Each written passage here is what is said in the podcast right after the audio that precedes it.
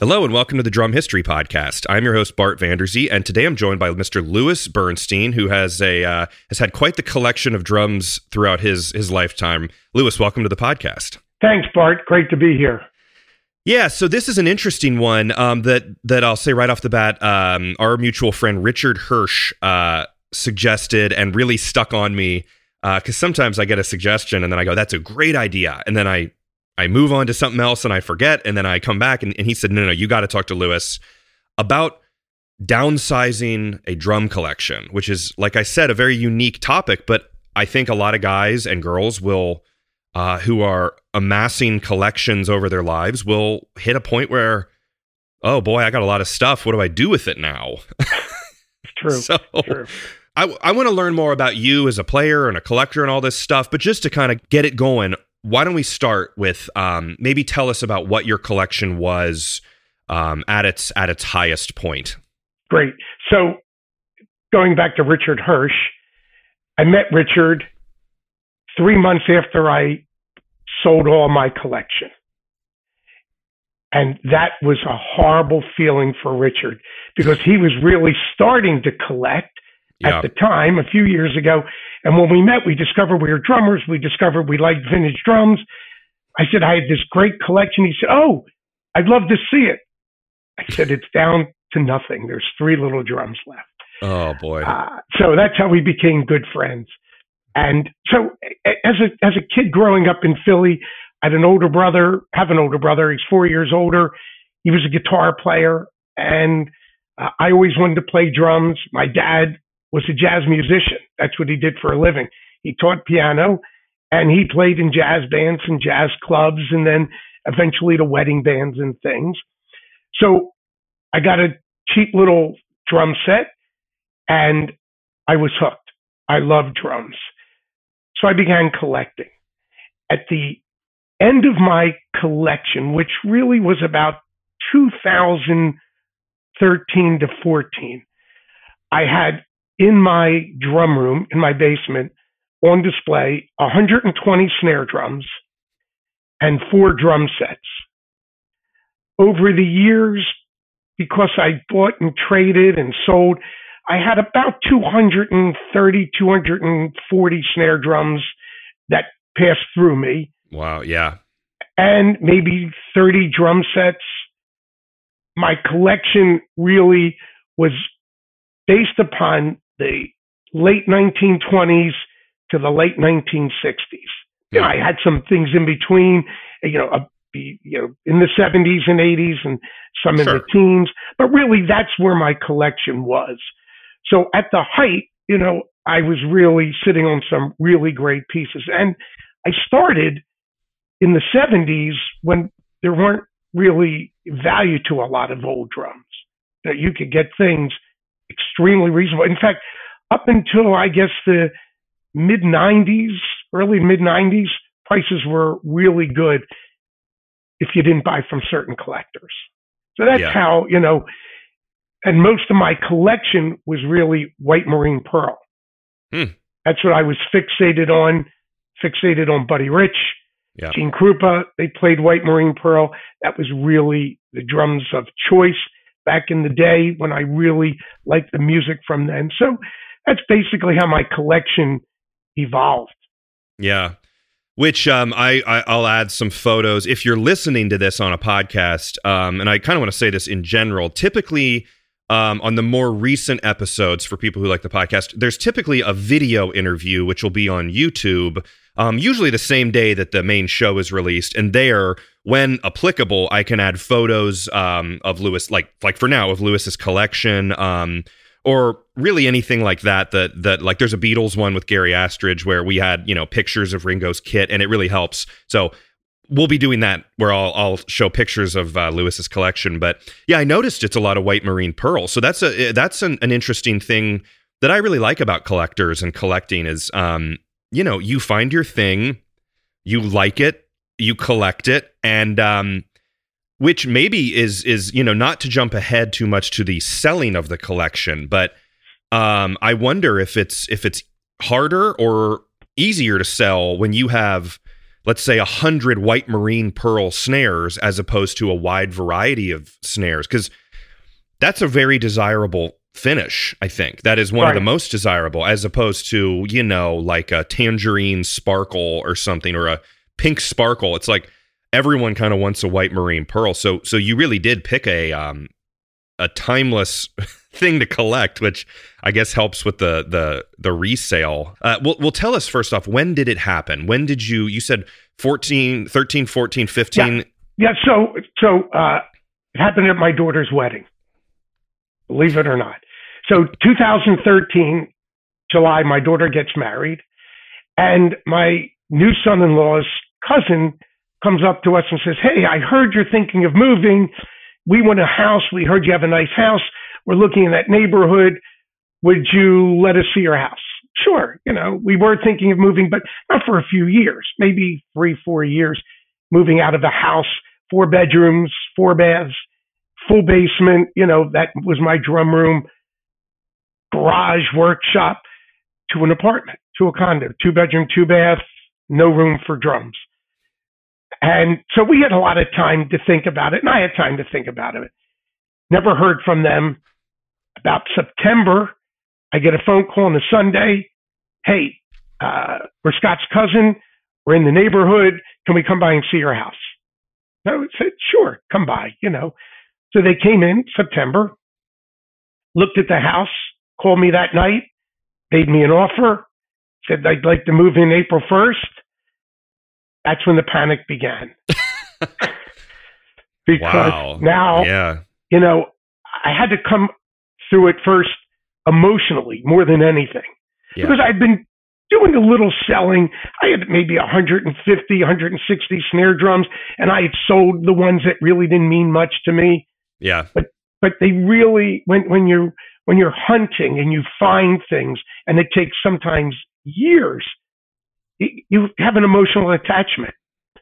So that was all of a sudden panic struck in, and that's when I had to decide I needed to do it by April to get rid of everything but a few drums and drum sets and accessories and parts and magazines and articles and yeah. So it was uh, it, it, was a tough time. And pack your house up to move, like your normal, right? Your right. furniture and your plates and stuff. I mean, you know, all joking aside, it really is a psychological. Like we are so connected to our stuff. Of like, um, you know, well, I've had that cymbal for you know thirty years or something. I don't want to get rid of that. But then you're like whenever I like clean stuff out, even like a shed or something, there's like stages of like, well, I'm going to want that bag of sand later on.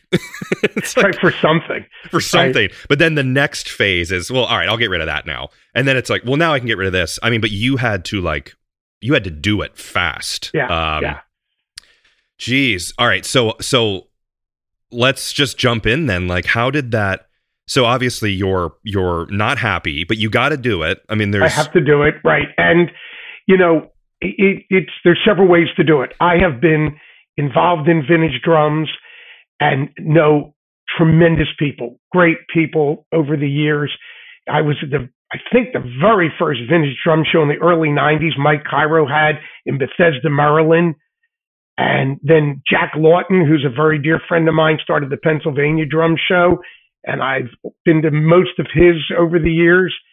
And so I know so many people. I used to communicate with people before internet and before uh, email. We would talk on the phone or write letters and yeah. you know get pictures and have them develop the send of things. So I knew a lot of people. I mean, certain people wanted certain parts of my collection. So you know, one of the things though is pricing. You know, where do you where do you tell a friend that you know you can get five thousand dollars for this drum or two thousand dollars and he only really wants to pay you know three hundred or five hundred? But that's another difficult part because in this crazy drum market you could get somebody in another country that will pay five times what somebody here would pay. Sure and that's where the auction sites like eBay and Reverb really have helped, you know, collectors both buying and selling. Yeah. So I started to talk to some of my friends and some of the people that I knew. were got out, certain people were calling me. And it got to where it was a little bit difficult to try to price. And Yeah. I figured the only fair way to do it for me is to put it on an auction. Like to all auction of off. it in one Yeah, it- yeah, I mean, piece. Right. So certain friends of mine, I did get pieces for. You know, somebody wanted, you know, a snare that I had. You can have it, you know, for this much and that much. And I was looking at where the prices seemed to have been. yeah. But the other key is I didn't do a lot of selling. So I didn't have a reputation. And that's key on something like this because if you're a seller and you have a, a really great, stellar reputation, you're going to get more money than somebody else that doesn't because of the trust factor. Sure. Plus, people look at your site all the time. You're their favorite. I'm, Yeah. I'm not a favorite for buyers because I'm not really a seller. Sure. So, one of my good friends for many, many years is a fellow named Rich King and King's Music. He's out of Annapolis, Maryland. We go back many years ago to when he was a dealer and he's become the go to person for so many people. Charlie Watts and he were very close friends. He did a lot of work for Charlie. Charlie trusted him. In fact, uh, just a little segue, he invited me to meet Charlie in 1994 at a Stones concert Wow. in Philly, got me backstage. We just hung out. So Awesome. Rich has got this tremendous reputation, unblemished in any way, the most honest. So I called him up. I said, Rich, I have all these snare drums. You know about a lot of what I have. How about helping me sell them? Three hours later, he was in his car, drove up with his SUV, and we started putting everything into his car.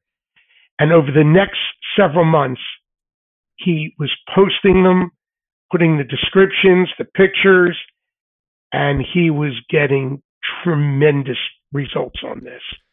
Wow. I mean, you're you're so right that trust, which obviously there's nothing saying that you're not trustworthy. You not you just haven't done it. That's like where the guys like Steve Maxwell and people like that have built that reputation Right. to be a dealer and also like you said if and and, and I'm sure just with being, you know, the transparency of it all, obviously I would imagine that you said I'll give you a percentage or I will cut you in because that's a job is taking pictures, packaging, using the connections. And like we were saying before, you got to move out of your normal the rest of your house. Right. So that's a lot to, and you have normal life going on. So you sort of need someone's help. And, and, and I guess you could, people out there can do it themselves, but with a collection that size, it, that help I'm sure is just invaluable. That's exactly right. You know, when you go to a house sale and somebody you know, sets up these house sales or antique sales, you know, they do it all at one time. So Yeah. I had that feeling. And again, with Richard's reputation and his knowledge of every drum made, that really helped tremendously also because he knows flaws and he knows what is an OEM and Yep. he could put that in the description and he he always did. He was you know uh, totally transparent in what he would say about a drum. And so Yeah. that helped a lot. You know, there's something about selling stuff uh, where um, I have found that, like, if my wife is trying to sell, like, you know, just some house stuff, like a table, and I go, Did you put in the description that there's a big scratch on one of the legs from like where a dog scratched it or something? Right. No, I didn't. I didn't say that. Uh, and then I have to kind of be like, Well, they're going to find out. It's going to be awkward. So it's sort of one of those things where you need to t- say up front, there's no hiding it when someone, you know, that's how you keep your reputation. But like just putting all that information right up front, there is a blemish. It it does have, you know, a rep- the lug was replaced on this one side or something. Like Right. why why not say up front? Um, because that's how you get. I feel like those those the reputation is earned by every little. It's over years and years of of uh, of selling to people. So that you're you're you're paying him for that trust. that's correct and, and you know it's he also didn't put everything on auction because he knows what certain people are looking for that pay top dollar, Yeah. and he wanted to help them out as well. And I will tell you, for what he charges, it was well worth it for me because he got much more money for pieces than I would have gotten because I didn't have the real collectors. I wouldn't have them coming to buy to my site. They, Yeah. you know, might say, you know, Radio King 5 by 14 white marine pearl and pass me by Yeah. but him they zero in on. So that really was a big help. And it was again over months and months. And you Yeah. know, a lot of questions and he had to answer, but it worked out. And it was it was difficult. I have to tell you emotionally, like I said, because Yeah. certain pieces really I went through a lot to get. I you know, trading and offers and selling pieces to get others and somebody said, Well, if you find me this, you can have this drum. So I would go on the hunt looking for that. So there was, you know, a lot of work put into building the collection. Yeah. We will get to describing a little bit more about what's in the all that and what was in the collection and all that stuff. But while you're there, because I was just thinking, like emotionally, this is tough. I mean, you've worked so hard on it. It was it is your hobby. It's it's a lot of our hobbies. I mean, um, it's it's something fun just to do. It's that hunt. It's it's so rewarding when you've been searching for it. And man, that's tough just to get rid of it. But what do you what was the alternative? Were you going to put it in a storage unit? So and then no one right. you know what what do you do So uh, another friend of mine who was a collector, when I was telling him what I was going to do, and I first said maybe I'll just put it in storage, and he said, well, you may as well put cinder blocks in the storage bin because if you're not going to look at them and you're not going to play them, what are you storing them for? What, Yeah. what, what does that do? You know, Yeah. when I had them, they were on display in a room, so I could see them and I could pull down a snare drum and play it along with my set and tick, take another one down another time. yeah But I, And it, it that really made sense to me. All of a sudden, figure out a few that I'll keep and just start, you know, life over again as I did before being a drum collector. yeah And and, and it was, t- you know, some of the things I had some older friends that were really terrific, that were drummers and or collectors that would come over and help me. We would polish, we'd buff, we would, you know, take the rust off of certain uh, tension rods and things. yeah And I would hold that drum and I'd think of them. Say, wow, I remember Ed helped me with this or Bill. And, you know, oh yeah those are Yeah. things that, you know, again, part of that whole emotion. Yeah but it's it's this is like kind of a microcosm of just of life in general i guess of like you acquire things you work really hard to get a new house and a bigger house and then at a certain point then you want to get a smaller house um so what was you i mean i'm sure it was it was a mixed bag of emotions but when when your collection when when it was sold off um which how long did that take i mean that process of him So it Yeah. started uh, in late 2013. So say November, December. And by the summer of 2014, everything was done. Wow. Man, all right. So then what was you you were probably busy also with moving and kind of work, you know, life happening. What were you feeling then? I mean, just so like because the whole thing I keep thinking with all this is getting, you know, maybe someone will be at that stage in life soon or they will at some point. Kind of give them a little bit of a roadmap of like, all right, this is the after. this is So- the So, The you know, it, it depends on what you have. I had some very premier drums. So the first couple of checks that I got from Rich were very substantial amounts. yeah. you know, a drum that normally you would maybe say or six, seven hundred dollars, I'm getting a check for a thousand Wow. or fifteen hundred or eight hundred. A, a stand, uh, a a Roger Swan leg Swiv-O-Matic cymbal stand, you know, two hundred dollars, two fifty. It was like all of a sudden I'm getting several thousand dollars at a time Wow. for for several pieces and I never paid anywhere near any of that. I mean, I really Yeah. was at the time when I was buying, you know, drums were hundred dollars, a hundred and fifty. I, I had a a Ludwig and Ludwig streaked opal, five by fourteen tube lug. It's on the cover of the Guide to Vintage Drums. Fellow called me up. It was about 1990. Said, "I found this drum. Uh, I know you like old drums. If you want it, come see me." I went. He showed it to me. I paid him a hundred dollars for it. He said to me he bought it for twenty at a garage sale.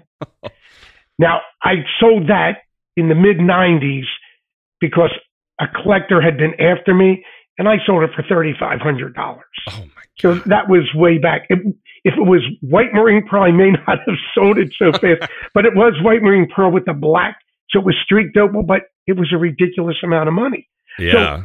I never paid that much for drums, so I was able to, when I started getting checks, say, "Wow, this is crazy money, crazy money." Yeah, I mean, but like you said, you didn't get into it for that reason of No, selling. right. But but hey, that's that that the great answer of that kind of softens the blow a little bit Oh, of does. like it, it does. I mean, you're you you deserved it though. You did the work, you put in the collecting time, you did the hunting.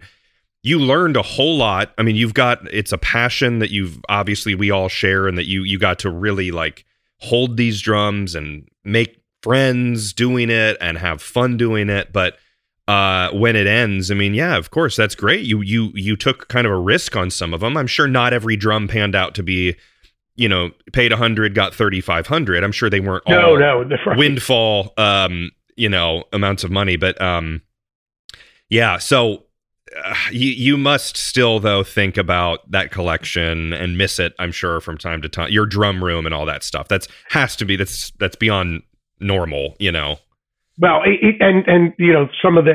I I have a nephew who, uh, when he was twelve, came over, got into drums. I started teaching him. By fourteen, he was teaching me. oh wow He went on to play in college. Went to Boyer College of Music. Played in the jazz big band. Went to SUNY Purchase for his master's degree. Played in New York for about eight years, recording, playing. He now is in a different business but he would come over all the time and we would play. We'd have a couple drum sets set up and he loved vintage drums. His first set was a bread and butter lugged Rogers from the early 60s that I got for him that he absolutely loved. wow So that part, those are the things that I miss. Friends coming over. Uh, I got very friendly. I was very fortunate to get very friendly with Mel Torme over the Hmm, years. cool. And Mel, tremendous guy, would spend the month of September, mid September, mid October in New York at Michael's Pub playing every fall until he got sick and passed. And the second year he was there learning about my collection, asked if I would give him a drum set to use for his drummer, Donnie Osborne. Hmm. So I had a mid 60s Rogers White Marine Pearl, Buddy Rich set. And every year I'd bring it up and Donnie would use it for a month. wow And that's, you know, I can't get that back. That's something that, you know, was part of my collection. And when Mel came to Philly to perform a few times with the Philly Pops, he used my one of my Radio King snare drums. And I have pictures of that, you know, him on stage with my drums. So it, those Yeah. are things that, you know, you just never, never will get back. Yeah, but I, I I mean it's so cool that it happened. I keep I was just thinking like, you know, would you rather have loved and lost than not loved at all? like 'cause some I mean you you did it. You had the it, it's it's just the way of life, I guess. Um so after you experienced this process of downsizing and, and all this stuff, uh, and you've been through it, for folks who might, like I said, have to go through it at some point, is there anything you would have maybe done differently or that you learned from the process? Um, or things like you, you said using kind of like Rich using using a um a, a broker, I guess you could say, was seems like a, a big benefit to you. But is there anything you learned that you might have done a little differently? Probably. Uh, one of the things I would have done is not have as many drums at one time.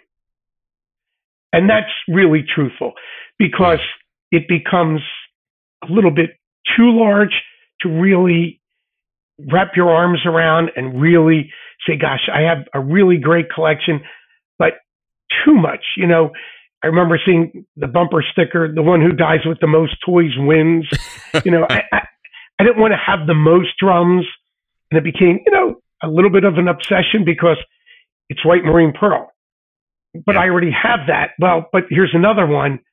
I, I, why can't I have two white marine pearl Dynasonics or two Leedy white marine pearl snare drums?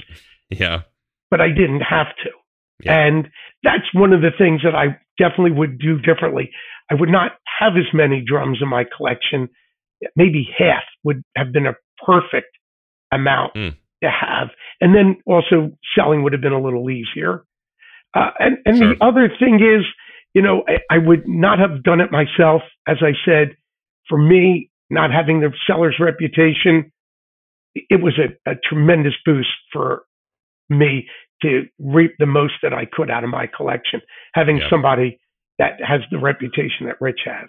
Yeah. And I mean, God, the maybe a couple drums would be sort of fun to like box up and package and ship, but like logistically doing that for 150 snares or whatever, I mean, that's a lot of work. That's a It- it job. is. It is. And I've done it over the years. Of course. I was always selling something here or there.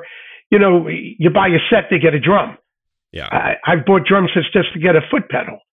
Yeah. You know, I didn't want the set, I wanted the foot pedal. Yeah. But it was there. And then I had to sell those off. But Yeah. that, that's probably the only things, you know, that I would change a bit. Yeah, yeah. All right. Well, no, that's that's a great point. So, um, maybe now we could talk a little bit more about what was in the collection. Um, some like some maybe your favorite drums. Obviously, there's a ton there. We know they're pr- primarily white marine pearl, but maybe what are some of your absolute favorite drums that you had, and some of the stories that go along with the uh, the process of Sure. collecting them. So the reason I began my collection, like I got into drums, I became a drummer. Uh, my father said, Buddy Rich, that's the guy you got to watch. Yeah. And I remember when I was about 11, maybe 12 years old, on public television, they showed a Harry James video. And it was Buddy Rich on drums. I think it was recorded around 64, Hmm. 1964, 1965. It's about 20 minutes on YouTube. But there was Buddy, and he was playing White Marine Pearl Rogers. Hmm. And that's when I decided I want to start looking for Rogers drums, and I wanted to start looking for White Marine Pearl. So I set out and started looking, and that was when I was, you know, in in the 70s, 1970s is when I really started to look for that. I knew what I wanted, I knew what I liked. But then doing more history on Buddy, seeing that he had Radio Kings and he had WFLs, and I thought, well, gee, maybe I can get one of the snare drums Buddy had, and started looking for the, you know, the three by thirteen bebop and the super Ludwig and all the different snare drums that Buddy had. Yeah. So that's how I started to collect them. You know, the hardest one I think I had that I finally got was the White Marine Pearl Trixon, which oh yeah. he played under the label Vox for a very short time. There were some I never got. Uh, I never got the Slingerland with the TDR throw off. That was 70s. It really didn't mean en- en- enough to me Hmm. and I never was able to get the super sensitive that he had when he was a, a teenager. You- Yeah. You've seen it when he it's a five by fourteen with the extenders. I, I never found that. Hmm. I looked forever, Yeah. but I never found it. I got to send you the episode, or maybe you've heard it, but it was Tommy Piorik did the Buddy Yeah, Rich. the the- Yeah, Oh, yeah. yeah, yeah, and and that almost just had a. I mean, Tommy was great, but he, so he sold that collection as a whole. But um, I just think there's something about the chase and the hunt and the build, and it's kind of like once you get to the point of okay, I think I have everything I need.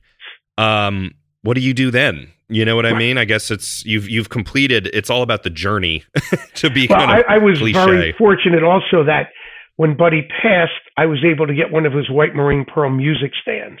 oh wow, It said Slingerland. Wow. So I have that. That I never will get rid of. That's Yeah. in my collection. Uh, it's flat, so it doesn't take up as much room. But some of my favorite snares, obviously, my Wood Dynasonic was one. Um, my 5x14 Radio King was another. yeah. Uh, I would say my two favorite favorites is one, and I've kept both of these. One is a late 20s 5x14 Ludwig Black Beauty with the floral pattern Sure. and in very, very good condition. That I kept. Hmm. And a, about a 1964 Rogers Power Tone with the clock face from uh, in White Marine Pearl. Those Wow. are the two that I kept. yeah. You So- that was going to be a, a question is, you know, what makes it what gets kept out of that So the reason that one particularly got kept, I, I was, I'm in sales and I used to travel. I don't travel much anymore, but I traveled to four or five different states and drive around visiting customers. If I passed a pawn shop or I saw a music store, I pulled in. Yeah. So I found drums in places. I brought drums on airplanes, drums on trains. I had drums shipped, but I got to know people in different states. This one fella in New York had a pawn shop, and I saw this white marine pearl and this power tone, and it wasn't for sale. Hmm. Took me three years, and I'll never forget. On a Friday, I stopped in again, and he said to me, "I'm going to sell you this drum," and that was one of the hardest drums I ever got. And Yeah. so that's why I kept it. And there was also a rumor that Buddy liked the power tone wood drum better than the Dynasonic. So uh, that was another reason Yeah. why I wanted that drum. oh, that just like that makes you think too of things in life where like if you can't have it, you want it more. You know, there's absolutely for me that's true, and I'm sure that's for all of us drummers. It's like, well, I can't have it, but I'm gonna check in now every every time I'm in town. Well, I, I- and you know, I remember trying to make a deal with a fella, and I was up to like five to one, five snare drums that were really good to trade them for one. And I was telling another collector friend of mine who said, "Stop, it's ridiculous. Just time. You have nothing but time. That drum you want will come along. One day it'll come along. Just don't do it." And I didn't do it. Hmm. And about a year later, I did get the same drum without selling or trading five or six drums plus cash. You know, was like, Wow, what drum was it? I mean, that is so a, it was it was an early Radio King. Hmm. It was a, a now 1936, 1937 with the bridges, and it was mint.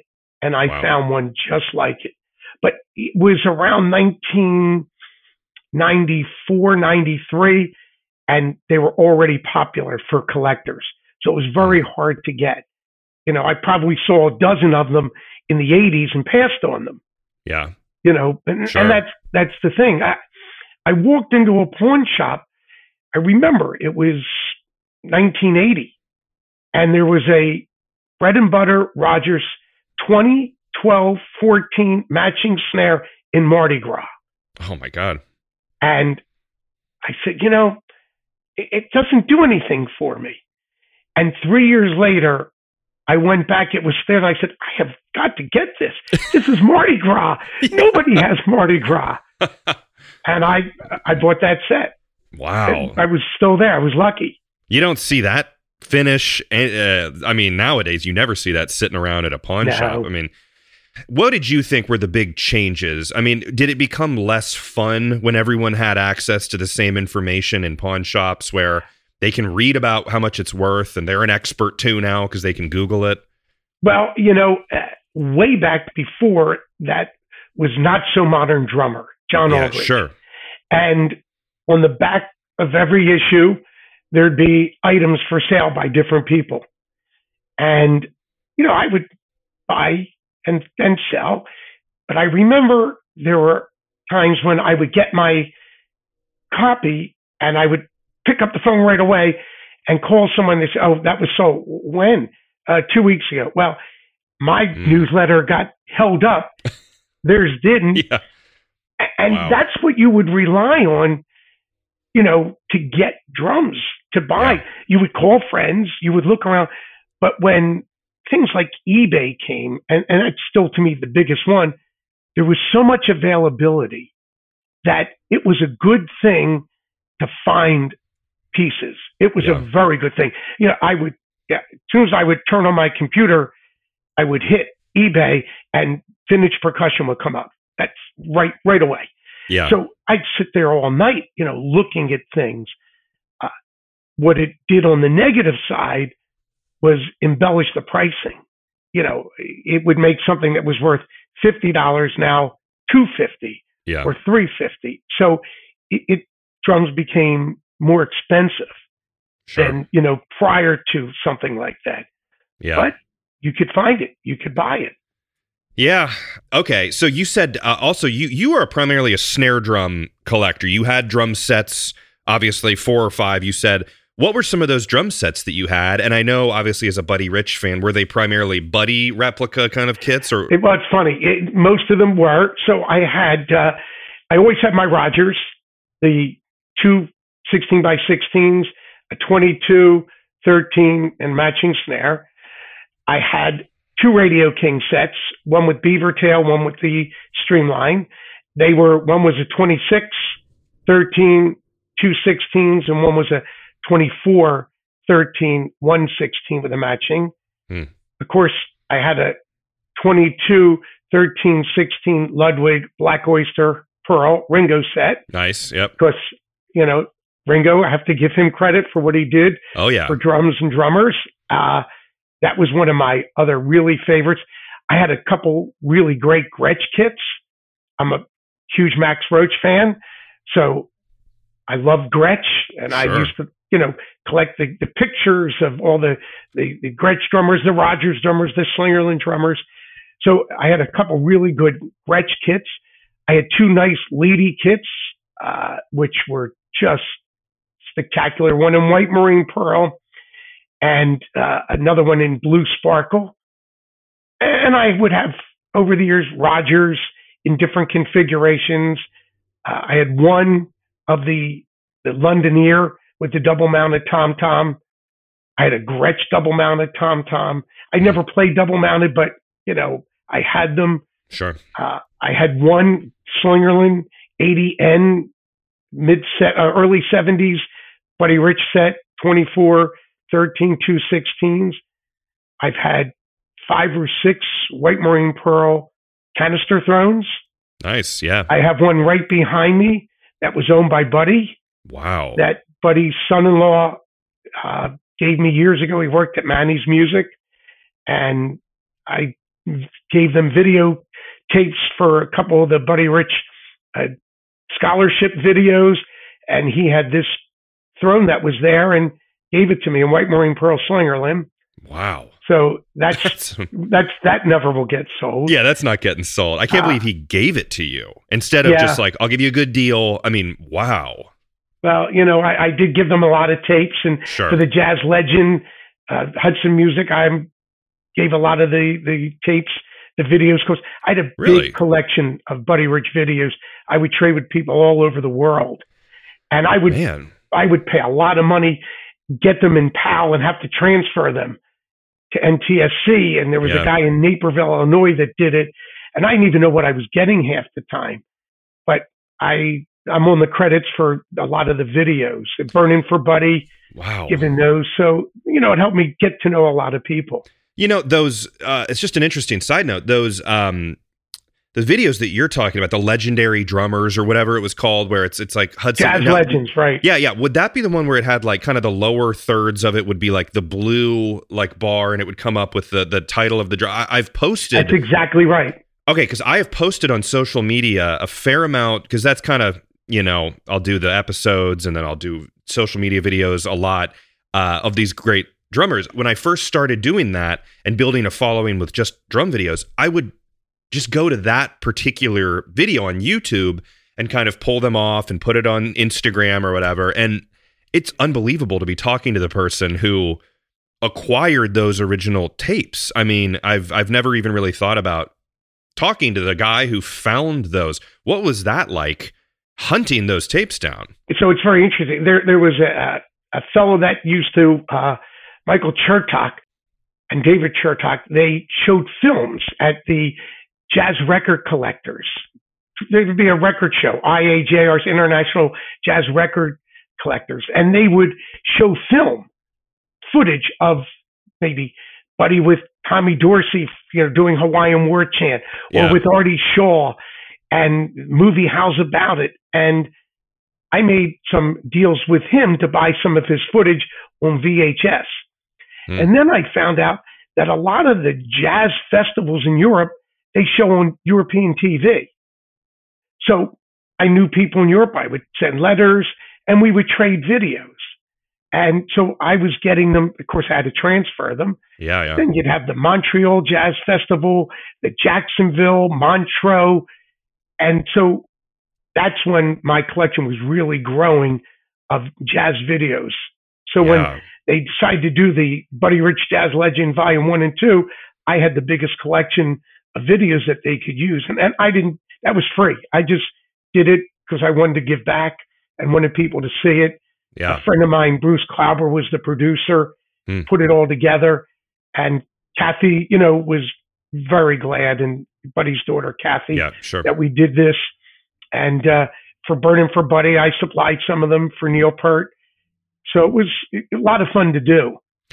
I mean, I, I've talked about it on the show before, but I truly think that there's sometimes there's these videos, uh, archival videos on YouTube of, of Buddy or who Buddy's pretty, uh, he's very popular, so he, he's a different category. But if there's a drummer, let's say like uh, Shadow Wilson or some someone who's like a, a very popular drummer who there's maybe one video on all of YouTube. Let's say it's like a drummer from an old, you know, a country that literally doesn't even exist anymore or something Right, like that right. and there's one video and that video is on YouTube, that really is probably because a guy like you who bought the tape in the 90s or 80s, converted it, sat on it, later put it on YouTube. So so really, I mean, you know, your your contribution to the drum world and collecting is great, but historically these tapes are very very important. So I think it's great that you did that and and kind of had the uh the foresight to save these and convert them and and be smart about it. Well, and I would share them with, with friends all the time. We would trade back and forth, and it was a lot of fun. And and when you watch these, especially some of the older ones, you know, it's it, there's a movie, uh, Las Vegas Nights. You get to see Buddy with Tommy Dorsey real early. Um, Ship Ahoy. He has a dance scene with Eleanor Powell. He tap dances with her. You know, at the end, they they trade, and it's just to see. He does Hawaiian War Chant with uh, Ziggy Elman. And if you look at the drums at the end, the ride cymbal's down. Hmm. So it's not blocking him because the camera's coming up at an angle. Got you it. get to see all these things that were just great. Yeah. Yeah, and there's the video. You would absolutely know immediately more about it than me, but like there's the video of Buddy performing somewhere on on old TV where he's got a chair and he starts off singing, kind of doing the crooning. Right. And and it's like how often do you see that? I mean, Drumology was his, what he called, he, he tapped and sang, yep. played percussion, and uh, there's one video missing of Traps the Drum Wonder. Buddy, you know, did it for Vitaphone when he was a young boy. There's the soundtrack where you can hear him go Yeah. into a music store and play on the counter, but the video's never been found. Which I, I've heard of that, and and that just it, that keeps you going, doesn't it? Like, yeah, well, it did. That was one of the things Mel Torme had tried to search for forever. yeah. Never could find that. You know, I had uh, so at my at the studio job I've I've had for working with a studio for years. I remember I used to convert tapes, uh, audio, so it'd be two inch like Ampex tape where we'd you know we'd bake the tape, we'd put it in um, you know on the the two inch the reel to reel, and then convert it back into Pro Tools and split it out into twenty four tracks or whatever. So I was doing this for a guy, and I had this box of old tapes, you know, and in there there was a canister it was like kind of green and it was about you know maybe six inches around and uh it said with tape that was like really old and peeled off it said gene krupa And I remember emailing the guy because he was taking the video somewhere else to get converted because that's not what we didn't do that.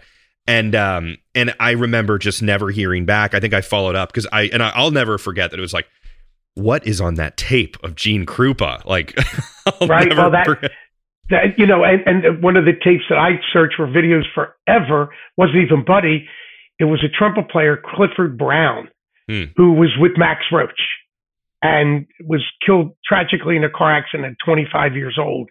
Hmm. And he appeared on TV once on Soupy Sales show in 1956 called Soup's On. wow. And I even wrote to Soupy and to his son, who was a drummer, uh, and said, "Any- "Wait, does anybody have it?" And finally, I found it somewhere in Europe, and now it's on YouTube. You can see Clifford Brown playing trumpet. So it's all these rarities that you know they were as much fun to collect, but those go in the cloud now.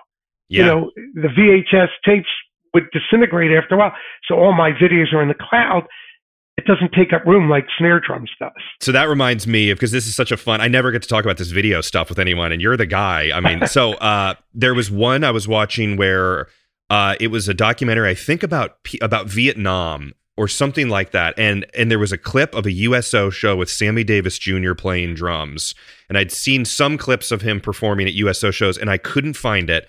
Then I ended up finding like 1972 USO full dot MP4 or whatever, like like someone just uploaded it and didn't change the name.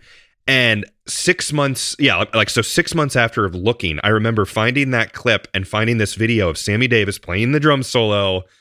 And then I'm just like, oh my God, I found it. I upload it. It does okay. You know, a couple people watch it, but still just feeling good about that hunt. And there's one, um, which was kind of from my generation of, you know, growing up with Wayne's World with Dana Carvey and the drum Right, solo in there. There's a video from, and, and I'm going to put this out there. If anyone has it on VHS, I need to have it. It's, it, it was a promotional clip. It was like from Wayne's World Music a Go Go. And Dana Carvey does a drum solo. It's not the big famous one from the movie, but um, there's one clip of it on YouTube under a weird name that has the most high pitch tea kettle kind of screech through the whole thing that is unbearable to listen to. But I'm still searching for this like promotional copy. It's the only other drum solo I've seen of of Wayne and Garth. Uh, it's it's less classic than Buddy Rich, but I'm still searching for it. Every every couple months, you kind of start typing some keywords and trying to. All Find right. it. Well, and then you can do the real disappointment, like I had with. So there was a there was a rumor, there was a video made in 1984 of Buddy Rich in Spain. So Hmm. okay, I'm on the hunt, and I'm looking for it, and months and months go by, writing letters to people, and this is in like 1986, so it's still pre internet and and things. And I finally get a guy that says, I have it, Buddy Rich in Spain. And I pay him. And of course, it's in PAL. I can't watch it. So I send it. I pay to get it transferred, get it back, put it in. It's Buddy Rich in Montreal Jazz Fest with a Spanish announcer and Spanish subtitles. They took that video Oh. and showed it in Spain. And Wow. I originally had gotten it off of BET TV, Black Entertainment Television, Yeah. was showing the jazz festivals for some time Sure. in the in the mid '80s. So I, you know, recorded it. But here, I now spent, you know, probably three hundred dollars to get the same version with a Spanish-speaking announcer overdubbing oh, the regular man. announcer. God, So- I mean, he he wasn't he didn't have ill will, but it was just sounds like a miscommunication of like, ugh. I, it, it was Spain. It came from Spain. It was on Spanish TV. oh, geez. Now, can you explain? I I actually I'm more familiar with the audio formats, but I always see PAL P A L. What is that format, and how does So- what is yeah? So what it basically it's the same size as a VHS tape, but in Europe their television is is done differently. So they process it over this PAL, where in the United States it's NTSC. Yep. I, I don't remember what they stand for, but Sure. if you were to put a PAL tape in a regular VCR that played NTSC, you wouldn't see anything or hear Got it. anything. Got it. Okay. It has to be put into that format. Got it. It's just their regional. Right, right, whatever. right, exactly right. Now we don't have to worry about it because there's YouTube. So right. There is YouTube, yeah, which again is is great. You know, for me, I- it was a collection, and I had to, you know, put it on a a machine and watch it, and and now it's it's everywhere. yeah. Did you have to um, worry about saving these in any type of special kind of humidity or anything like that? I mean, I guess they'd been living in someone's garage or basement for 30 years before, but did you try and preserve them in a special Well, kind so way? I had most of mine I had gotten either from somebody as a copy Oh, or a recent, you know, version of it, so that they really never stayed anywhere. And my basement was dry and temperature controlled, so there was never a problem with mine. Yeah. And then, you know, about nine, ten years ago, I started transferring them to DVD, and then I would transfer the DVD to an MPEG, MP4, you know, Yep. video. So, and it's all, you know, in the cloud. I can be anywhere on my phone and show somebody a video because I have it in Dropbox, yeah. and you know, oh, and Oh, I yeah. have it. So, you know, I can show anything. I Yeah. it's really easy. I mean, it's great. It, it takes away a little bit of the fun and the ownership of a guy like you who's been collecting these, and it's so important. But it, now it's just it's for everyone. It's like it's been let go, and it's it belongs to the world uh, a little bit more. But it's cool. You had that special time of like hunting these tapes down, and just for the pure joy of watching Buddy play. Well, well, yeah, we used to. I know me and a million other people would look at TV Guide to see if he was going to be on Johnny Carson that week. Wow. You know, Yeah. of course, that's that's what you had to do. Just like as a kid, you waited for the Wizard of Oz to come on once a year. Yes. You know, my kids got to watch it every day if they wanted, Yeah. and yeah. and, and and that leads also to learning how to play. You know, we learn by listening. A lot of kids today, you know, they learn by by watching somebody. You could see Buddy videos. You could see John Bonham videos. Mhm. Steve Gadd, Louie Bellson, Max. You could see and you know watch what they're doing. Kids today are such tremendous players, Yeah. and I really do believe part of that is they have the ability to see versus listening. You know, to try to figure out what somebody's doing by only listening. Yeah. Yeah, absolutely. I mean, you're you're inundated with it now where there's there's there's so much that you got to know what to watch and and sometimes too much stuff can be like overwhelming where where when you when you got that one tape and you pop it in and you watch it that's all you're that's all you got right now. Right. um but but i think it's definitely a a, a very um it's a good time to be a drummer. So lewis i mean this has been unbelievable especially getting into the tape stuff. I didn't know anything about that. I mean you are one hell of a collector um with a lot of different uh elements to it and one thing that we didn't really touch on that i was i was hoping maybe we could pop over and after we finish this maybe do a quick bonus episode with a couple questions we got to talk a little more about Buddy. Maybe I can pick your brain on a few of your favorite Buddy stories. I mean, there's obviously there's a lot of them out there. Um, so um, if you guys want to hear that listening, you can go to drumhistorypodcast.com, click the Patreon um, button, and join up for as low as two bucks a month, and you get to hear from cool people such as Lewis who can who can uh, provide a little, you know, some some fun extra stories. So. Lewis, this has been awesome. Do you have anything you want to like promote, like albums you've played on, or YouTube or Facebook or anything like that while we wrap up? Well, I just would say that the Hudson Music videos of the Buddy Rich and Gene Krupa and Drummers Drum Legends are great. hmm Uh, Rob Wallis and Paul Siegel are great people. They really painstakingly made sure they did the right thing to get these videos out for people when just you couldn't see a lot of Buddy Yeah. back then and having the film clips. So I'm a big fan of the Hudson Music videos and, uh, you know, just keep, keep those names in, somewhere in the back of your mind. Buddy, Gene, Cozy Cole, Chick Webb, you know, these are the people that really made drums and drummers, Yeah. you know, important.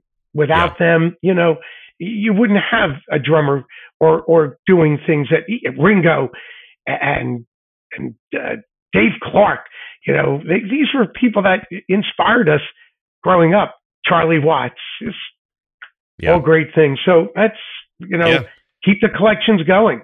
Absolutely. And I think, you know, going back to the original core of this earlier of just talking about downsizing, uh, I think you you kind of shined a light on it for some people who are maybe just gobbling up drums right now to think about what am I going to do with this down the road or if I have 500 or 600 snare drums like Mike Corrado, it, that doesn't seem to be bothering him in any way. but um, yeah, it's just a really cool kind of perspective on it. So so I also want to say real quick again, thank you to Richard Hirsch, who's just a really nice guy who's who's Sure uh, was e- emailing me earlier today too. Uh, we were going back and forth. So, um, on that note, Lewis, thank you for being here and uh, sharing your immense knowledge. And uh, it's just been awesome. I'm honored. Thank you.